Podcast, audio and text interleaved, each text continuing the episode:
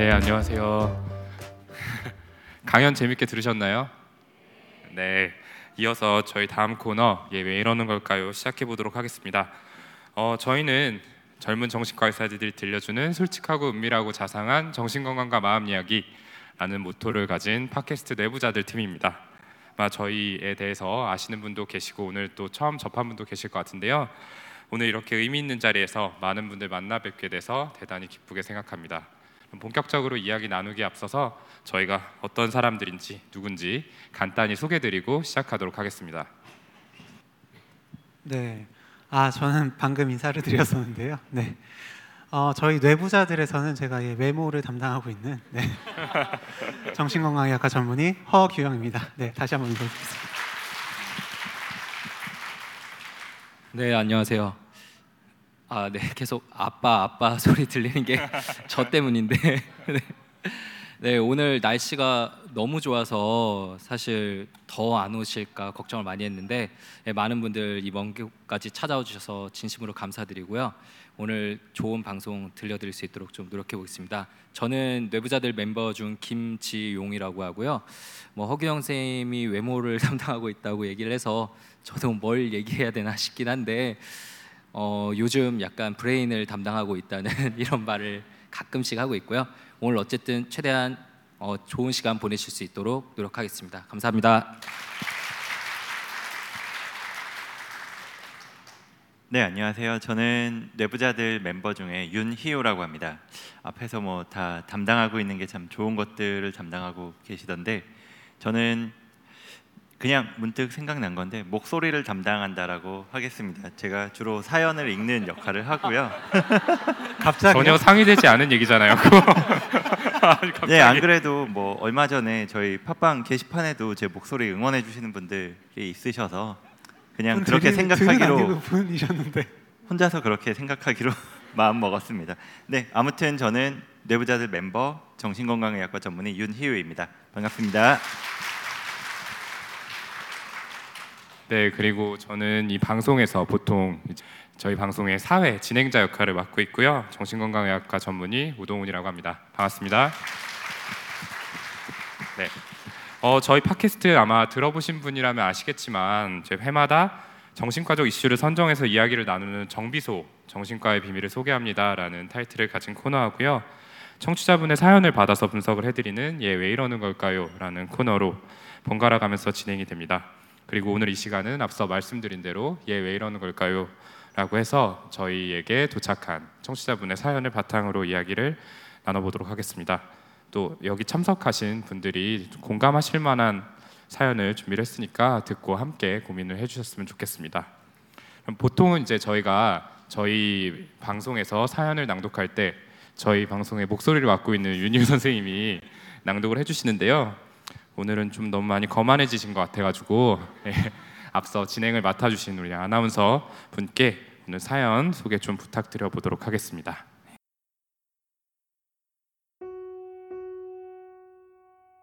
저는 서른 살 여자입니다. 저는 긴 시간 동안 큰 우울감에 힘들었는데요. 대학생이 되고 나서 어려서부터 있던 자살 충동이 치료를 받아야 한다는 신호라는 걸 알게 됐습니다. 이대로 있다간 정말 죽어버릴 것 같아서 처음으로 병원에 방문했어요. 우울증 약을 먹으면서 가끔은 우라가 치밀거나 아무것도 할 수 없을 만큼 무기력해서 누워만 있는 일이 많이 줄었죠. 하지만 상태가 좋아지면 병원에 가지 않고 이런 식으로 계속 반복되다 보니까 재발하기 시작했고 그런 게 반복됐어요. 지금은 세 달 전부터 병원에 다니고 있진 않아요. 결혼한 지 2년이 됐고 자상한 남편과 행복하게 살고 있어요. 병원에 다닐 때 의사 선생님이 가장 힘든 게 뭐냐고 물어보시더라고요. 저는 엄마와 통화하는 것이라고 말씀드렸는데 제 얘기를 들으실 때마다 그 의사 선생님께서는 자꾸만 웃으셨어요. 저는 숨이 막히게 힘든 일인데도 어, 그럼 전화를 안 하면 되지 않느냐. 어머니께서 50은 넘으셨을 텐데 이젠 그런 일로 외롭다거나 하지 않으실 거다라고만 말하세요. 그렇게 말씀하시곤 또 그 다음 주에 만나면 가장 힘든 게 뭐냐고 또 물으시니까 진짜 할 말이 없어요. 제가 엄마와의 통화가 왜 힘드냐고요? 2년 반 전에 아버지의 간암이 재발되셨다는 소식을 듣고 저는 하던 일을 정리하고 본가로 내려갔어요. 모든 노력을 했지만 아버지의 병세는 급속도로 나빠지셔서 한 달 반 정도 투병하시다가 돌아가셨습니다. 그동안 엄마는 매일매일 울면서 지내셨고 저는 엄마를 위로하고 돕는데 많이 애를 썼습니다. 그때부터 어머니가 저에게 의지하는 게 심해졌어요. 서울로 돌아와서 매일매일 하루에 한 번씩, 어떨 땐 두어 번씩 전화 통화를 했는데요. 한 번 할 때마다 30분 이상 통화를 해요. 오래 통화하는 것도 그렇지만 말씀하시는 내내 했던 얘기를 또 하고 또 하고 방금 한 얘기를 또 한 번 또 하고 네, 그런 식으로 이야기를 하십니다. 한 번은 제가 관심도 없고 보지도 않는 TV 얘기를 하셔서 드라마 줄거리를 한 시간 넘게 듣고 있다가 갑자기 눈앞이 하얘지면서 고개가 뒤로 넘어간 적도 있어요. 잠깐 정신이 나간 느낌이었죠. 듣고 있는 게 너무 지쳐서 머리카락이 다 빠져버릴 것만 같아요. 남들 험담할 때도 정말 많은데요. 제가 맞장구를 안 쳐주면 삐지는 일도 너무 많아요. 이게 지금 몇 년째 계속되고 있습니다. 어머니는 아버지 직장 따라 이사 오신 거라 본가 근처에는 친구가 한 명도 없어요. 작은 가게를 하시는데 손님에 대한 험담도 끝도 없이 늘어놓으십니다. 친구하려고 다가오는 주변 가게 아주머니들이 계신데 식사 한번 하고 와서는 또 그렇게 욕을 늘어놓고 본인은 아무랑도 어울리고 싶지 않다고 혼자가 편하다고 하십니다. 제가 한 번은 요가라도 다녀볼래? 뭐라도 배워봐. 내가 보내줄게. 이렇게 이야기를 했는데 무조건 거절만 해요. 그렇게 혼자 콕 박혀 있는 게 더 자식들 힘들게 하는 거라는 생각은 잘 못하시는 것 같습니다. 거의 외톨이로 계시는 거예요. 우리 딸이랑 맨날 통화해요 하면서 주변에 자랑한다고 자주 말씀을 하시는데 저는 그 말이 너무 부담되고 또 그러면서도 그걸 충족시켜야 될 것 같은 그런 마음이 들어요. 동시에 또 엄마는 얼마나 미운지요. 그 시작은 아마도 중학교 때 따돌림을 당하면서부터였던 것 같아요. 제가 중학교 2학년 때부터 5년 동안 왕따를 당했거든요. 불려나가서 맞기도 하고 또 교실에서는 투명 인간처럼 아무도 제게 말을 걸지 않았어요. 그런데 엄마한테는 이런 얘기를 할 수가 없고 한 적도 없어요. 왜 그랬는지 모르겠지만 굳이 설명을 하자면 말하면 제가 오히려 혼날 것 같은 기분 그렇게 말을 해야 될 것 같아요. 사춘기 때는 부모님을 많이 미워했습니다.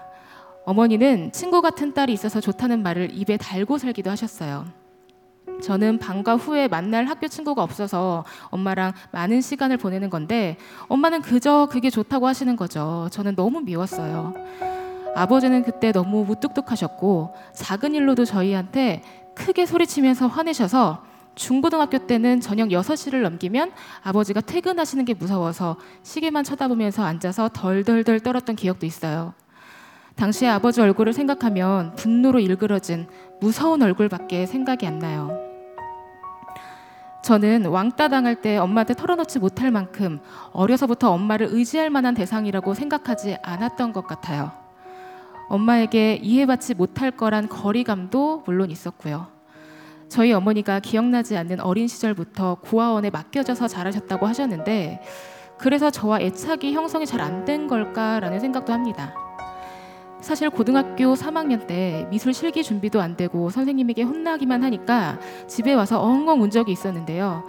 아버지께서는 저를 멀뚱히 쳐다만 보고 있고 어머니는 아, 얘가 왜 이래 이러다가 너 자꾸 울면 습관된다 라고만 말씀하셨어요. 저는 그 기억이 계속해서 저를 괴롭히고 그 생각만 하면 눈물이 막 나요. 저는 엄마한테 잘해주고 싶지 않아요. 의지되는 사람이 되기 싫어요. 그런데도 또 매일같이 엄마한테 전화를 걸고 있네요. 통화를 하면서 저한테 징징대는 엄마를 싫다고 끊임없이 생각을 하면서도 말이에요. 정말 받아주기 싫다. 나한테 위로가 된 적은 없으면서 왜 나한테 이렇게 의지만 하려고 하지?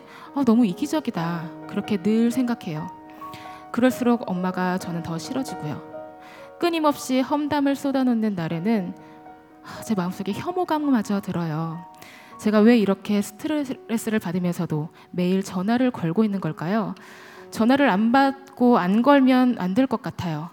어떻게 하면 이 숨막히는 상황에서 벗어나서 또는 통화를 조금 더 편하게 할 수 있을까요?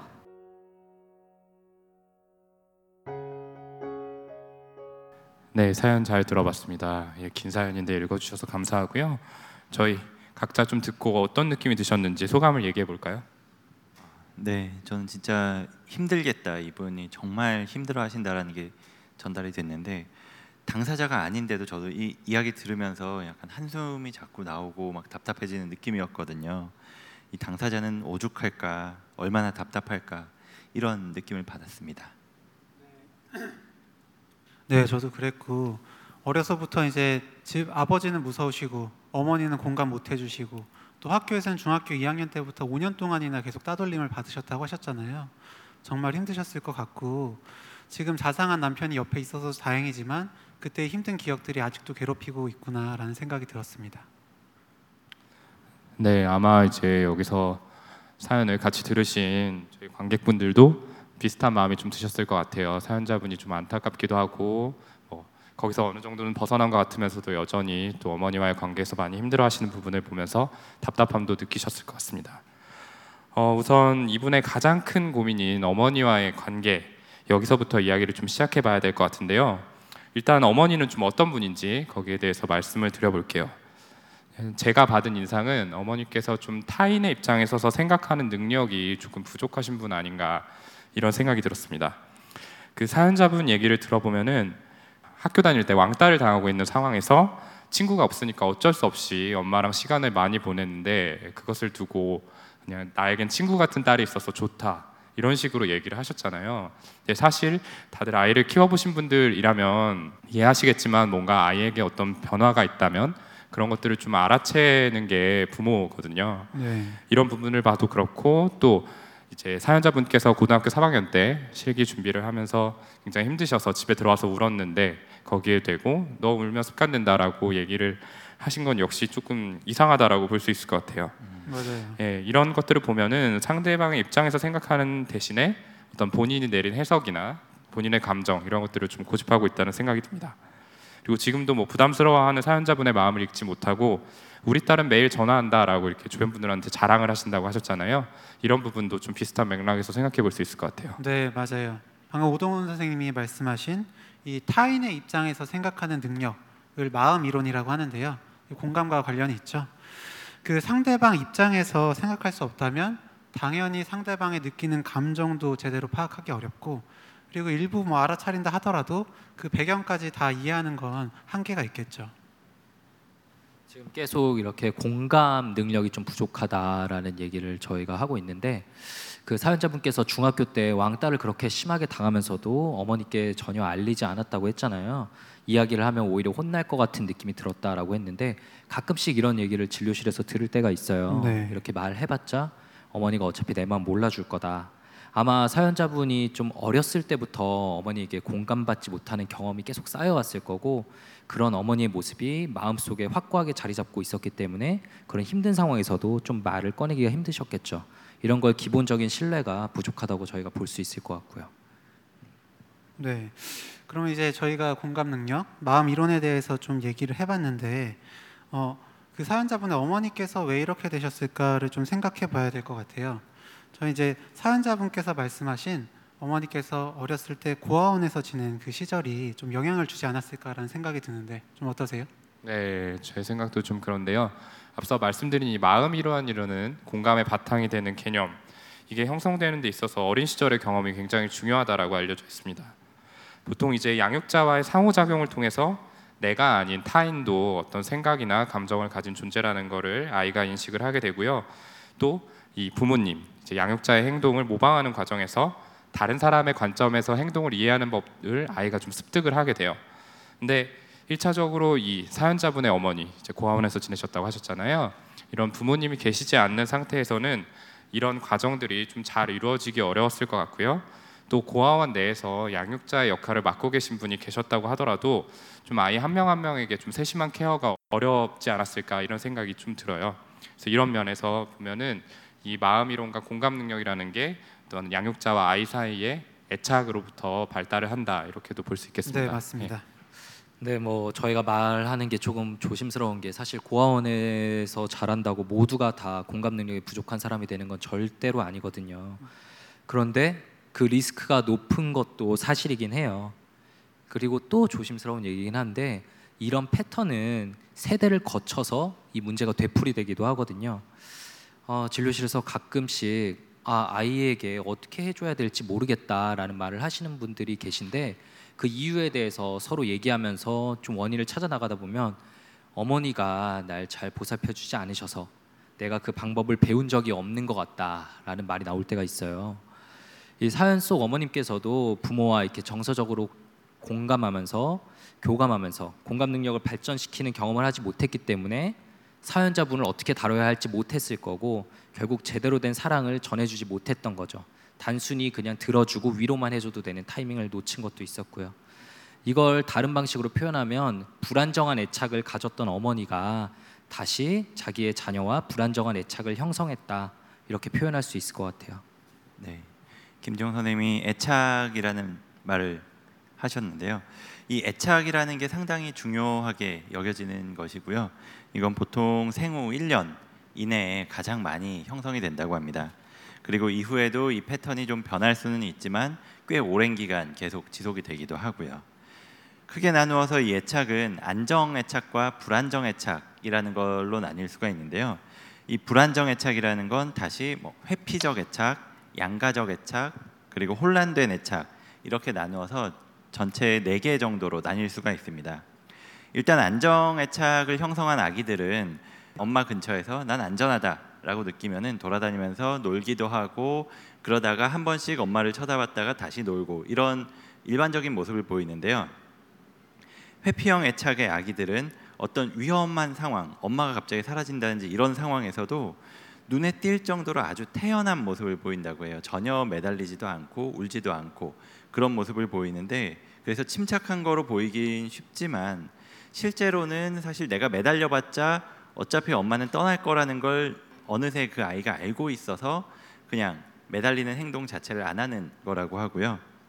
그 다음은 양가적 애착의 아기들이 있는데 이 양가적 애착의 아이들은 양극단의 모습을 보입니다. 엄청나게 막 매달릴 때도 있고 아니면은 반대로 전혀 무시하는 완전히 태연한 모습을 보이기도 하고요.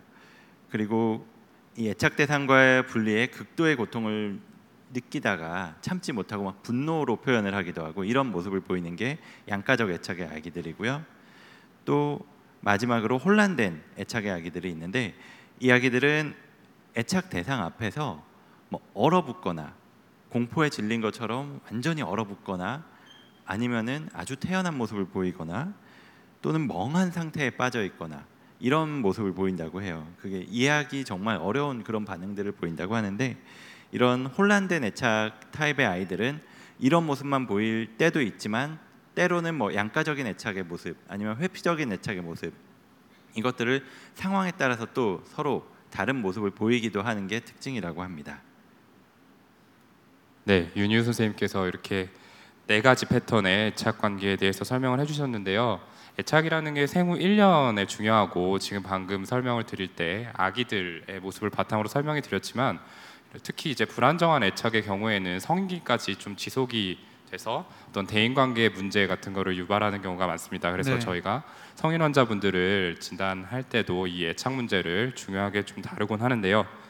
그런 관점에서 봤을 때 이 사연자분은 이 네 가지 패턴의 애착 중에서 좀 어떤 패턴에 해당되는 것 같으세요?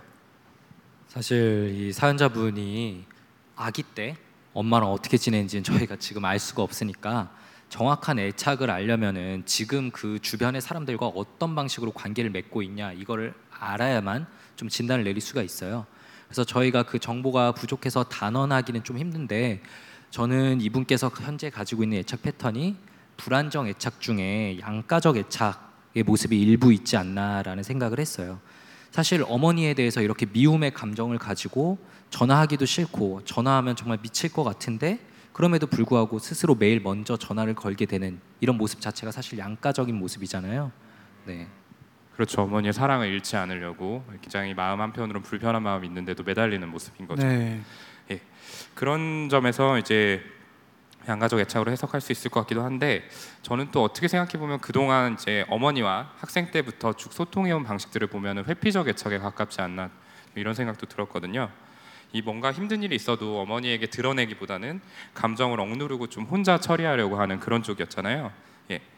이런 모습들을 보면은 매달려 봐야 소용없을 거다라는 체념이 이 사연자분 어린 시절부터 마음속에 좀 자리 잡고 있지 않았을까 이런 생각이 들어서 회피적 애착에 가깝지 않나 이렇게 생각을 했는데 이런 두 가지를 좀 같이 생각을 해보면 좀 두 가지의 불안정한 애착이 혼재되어 있는 이 혼란된 애착이 아닐까 이렇게 좀 생각을 해봤습니다. 음, 그 하나로 설명하기 좀 어렵고 좀 섞여 있으니까 혼란된 애착인 것 같다라는 네, 그렇죠. 거죠. 네. 네. 어, 어쨌든 저는 뭐 좀 썰이긴 한데 어, 어머 그 사연자분의 어머니께서는 이제 저희가 계속 말씀드렸지만 어, 건강한 애착 관계를 충분히 경험하지 못하신 것 같아요. 친구들과도 마찬가지고요. 어, 결국 소수의 사람에게 좀 의존적인 관계를 맺게 되는데 그게 아버지가 아니었을까 싶고 일부는 좀 딸이었던 거죠. 어, 사실 어, 남편을 따라서 이사를 가, 가서 친구가 없다고 라고 하셨는데 사실 가서도 친구는 얼마든지 사귈 수 있는 거잖아요. 네. 하지만 이분은 자신이 믿는 사람한테만 의존하고 그렇지 않은 사람하고는 관계를 맺지 않는 그런 패턴을 좀 보여주고 계시고요. 아버지가 돌아가신 뒤에는 이 패턴이 더욱 공고해져서 딸한테 그렇게 의존을 하고 계시는 거죠. 어, 저는 어떻게 보면 안타까운 게 사연자분이나 이 사연자분의 어머니 모두 그 무뚝뚝하고 굉장히 무서운 아버지의 피해자잖아요. 그런데도 불구하고 그렇게 의지하는 어머니도 의지하고 딸은 이제 어머니가 나를 힘들게 하는데도 불구하고 이제 어떻게 보면 사실 의지하는 모습이 있는 걸 보면 그런 인간관계의 패턴이 좀 반복되는 것 같아서 좀 안타까운 생각이 듭니다. 음, 그러니까 말하자면은 어머니와 아버지의 관계가 지금 이 딸인 사연자분과 어머니의 관계에서 좀 다시 한번 반복되고 있다 네, 이렇게. 볼 수 있는 네. 거네요. 예. 조금 지금까지 얘기를 정리를 하자면은 결국에 어머니는 좀 공감 능력이 부족한 분이고 이것 때문에 어머니와 사연자분 간에는 불안정한 애착이 형성되었다라는 거고요. 사연자분이 지금 고민하고 계시는 엄마가 싫지만 자꾸 통화를 하게 된다라는 문제 역시 이 애착과 관련이 있다는 겁니다. 그리고 이 부분에 대해서 방금 허경 선생님이 어머니가 가진 인간관계 패턴을 이제 사연자분도 답습하고 있는 것 같다 이렇게 해석을 하셨는데요. 이 부분에 대해서는 좀 다른 의견이나 추가적인 설명이 좀 필요할 것 같아요. 네. 그러니까 이분께서 이분의 그 사연에 긴 내용이 있었는데 아마 여기 관객분들도 듣다 보면 좀 이해가 안 가시는 부분들이 있었을 거예요. 아, 그러면은 그냥 전화 안 걸면 되지 않나? 좀 답답한 마음도 들고 아버지가 퇴근할 시간만 되면 벌벌 떨고 이러셨던 분인데 간암에 걸리시니까 자신이 하던 일을 다 정리하시고 바로 시골에 내려가서 병수발을 하셨던 모습 이런 것들 저는 굉장히 인상적으로 들었거든요. 그렇게 싫어하셨던 아버지인데도 불구하고 말이죠. 물론 그게 어머니를 돕기 위해서 그런 걸 수도 있지만 어쨌든 이 사연자분도 아버지에게 좀 의존하고 있는 부분이 있었다라는 생각이 들고요. 집안에서 좀 공포의 대상이셨던 아버지에게 어머니와 사연자 두 분 모두 피해자인 상황에서 그렇게 공통의 그 뭔가 위압의 대상이 놓고 둘이서 같이 무서워하는 상황이 되면 서로 간에 동일시하게 되는 경우가 있어요. 우리는 한 팀이다, 같은 처지다 보다가 서로 같은 처지라는 점이 너무 강해져서 동일시하게 되는 거죠. 어머니가 딸이 친구 같아서 좋아 좋다 이렇게 말했던 거 역시 딸에게서 자신의 모습을 봐서 그런 걸 수도 있고요. 그리고 어린 나이에는 보통 부모가 하는 모습을 뭐든지 다 따라한다고 하잖아요. 이 사연자분도 애착 유형, 대인관계 패턴 이런 것들 어머니가 하는 대로 학습하고 다 내재화했을 거예요. 어머니가 아버지를 동시에 두려워하면서 떠나지 못하는 모습도 보면서 아버지를 그걸 똑같이 따라했을 거고 그렇게 따라했던 거를 이제 아버지가 없는 상황에선 어머니에게 똑같이 하고 있는 거란 생각이 좀 들고요. 어머니와 자신을 동일시하기 때문에 혹시 자신이 연락을 하지 않아서 어머니가 좀 무너지신다면 마치 자신 스스로가 무너지는 것 같은 좀 불안감이 있기 때문에 연락을 계속 하는 거 아닌가 이런 좀 생각도 해봤습니다. 네, 저는 조금 다른 방식으로 생각을 했는데요. 저는 예전부터 이 사연자분께서 어머니의 사랑을 얻기 위해서 좀 반복해온 방식이 지금도 지속되고 있는 거 아닌가 이렇게 좀 생각을 해봤습니다. 그러니까 말하자면 본인의 속마음은 억누르고 좋은 딸 역할을 계속하는 거죠. 그러니까 이분 같은 경우는 왕따를 당해서 나도 힘든 상황인데 그런 건 표현은 안 하고 어머니에게 오히려 친구 같은 딸이라는 이야기를 들을 정도로 뭔가 잘 하셨잖아요 예전에도. 근데 보통은 이제 부모와 아이 사이에 건강한 애착이 형성이 되면은 본인이 특별한 노력을 하지 않아도 부모로부터 사랑을 받을 거라는 확신이 있기 때문에 성인이 되면서 부모와 심리적으로 좀 자연스럽게 분리를 하게 됩니다. 그런데 이렇게 좀 애착이 불안정한 경우에는 그런 확신이 없으니까 여전히 좀 부모와의 관계가 성인이 된 지금도 중요한 이슈로 좀 남아 있게 되는 거죠. 그래서 사연자분이 지금 이렇게 스트레스를 받으면서도 한편으로 통화를 지속할 수밖에 없는 건 나의 의식 레벨에서는 좀 싫다고 느껴도 무의식 속에서는 어머니에게 사랑받고 싶은 마음이 지금까지 남아 있기 때문이 아닐까 이렇게 저는 좀 생각을 해봤습니다. 네. 사실 그런 의미에서 이분이 병원을 쭉 다니다가 병원을 다니기 싫어진 이유라고 말씀해주신 이 의사 선생님이 하셨다는 이야기가 좀 되게 답답하게 느껴졌거든요. 사실 어머니하고 전화 통화를 하는 게 제일 큰 스트레스고 그리고 제발 좀 안 했으면 좋겠다라고 하니까 사실 그걸 통화를 안 하는 게 아니면 줄여 나가는 게 그게 방법인 거는 맞아요. 그게 맞긴 한데 이 이야기를 계속 듣고 또 다음번에 또 제일 힘든 게 뭐냐라는 이런 질문을 받을 때마다 할 말이 없어졌다 이렇게 말씀하셨는데 저 같아도 정말 그런 답답한 마음이 음, 들고 아 이거 네. 말해봤자 안 되는구나 공감 전혀 못 받는구나 이렇게 느꼈을 것 같아요.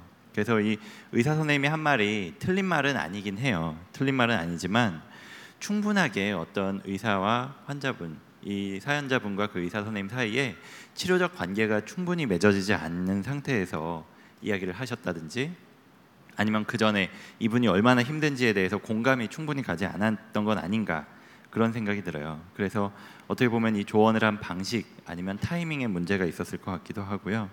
자꾸만 어머니에게 전화할 수밖에 없는 그 마음을 좀 충분히 공감을 해주시고 또 어머니의 마음에 대해서도 좀 더 깊이 들어가서 생각을 해보게 하고 또 치료자도 믿음이 충분히 생긴 상태에서 이 말씀을 해주셔야 했지 않았을까 그런 생각을 해봅니다. 그런 느낌. 네, 드네요. 맞아요. 음. 좀 타이밍 문제였던 것 같아요. 네, 네, 원래 근데 뭐 장기나 바둑도 이렇게 훈수 두면서 보면은 다 옆에서 수가 보이는데 직접 하면은 잘 안 되잖아요. 맞아요. 그렇죠. 네, 예. 저도 진료실에서 저는 나름대로 면담을 잘 하고 있었다고 생각했는데 어느 순간 갑자기 어느 순간부터 표정이 좀 어두워지시고 저한테 말도 안 꺼내시고 막 이래가지고 아, 왜 그러시냐고 계속해서 묻다 보면은 이런 비슷한 얘기를 꺼내실 때가 있어요. 나는 굉장히 힘들게 겨우 꺼낸 얘기였는데 선생님이 가볍게 지나간 얘기에 상처를 받았었다 이런 얘기를 음. 듣게 될 때가 있는데 어, 의사도 사람인지라 당연히 아무리 정신과 의사라고 해도 완벽할 수가 없죠. 저도 실수를 좀 자주 하게 돼요.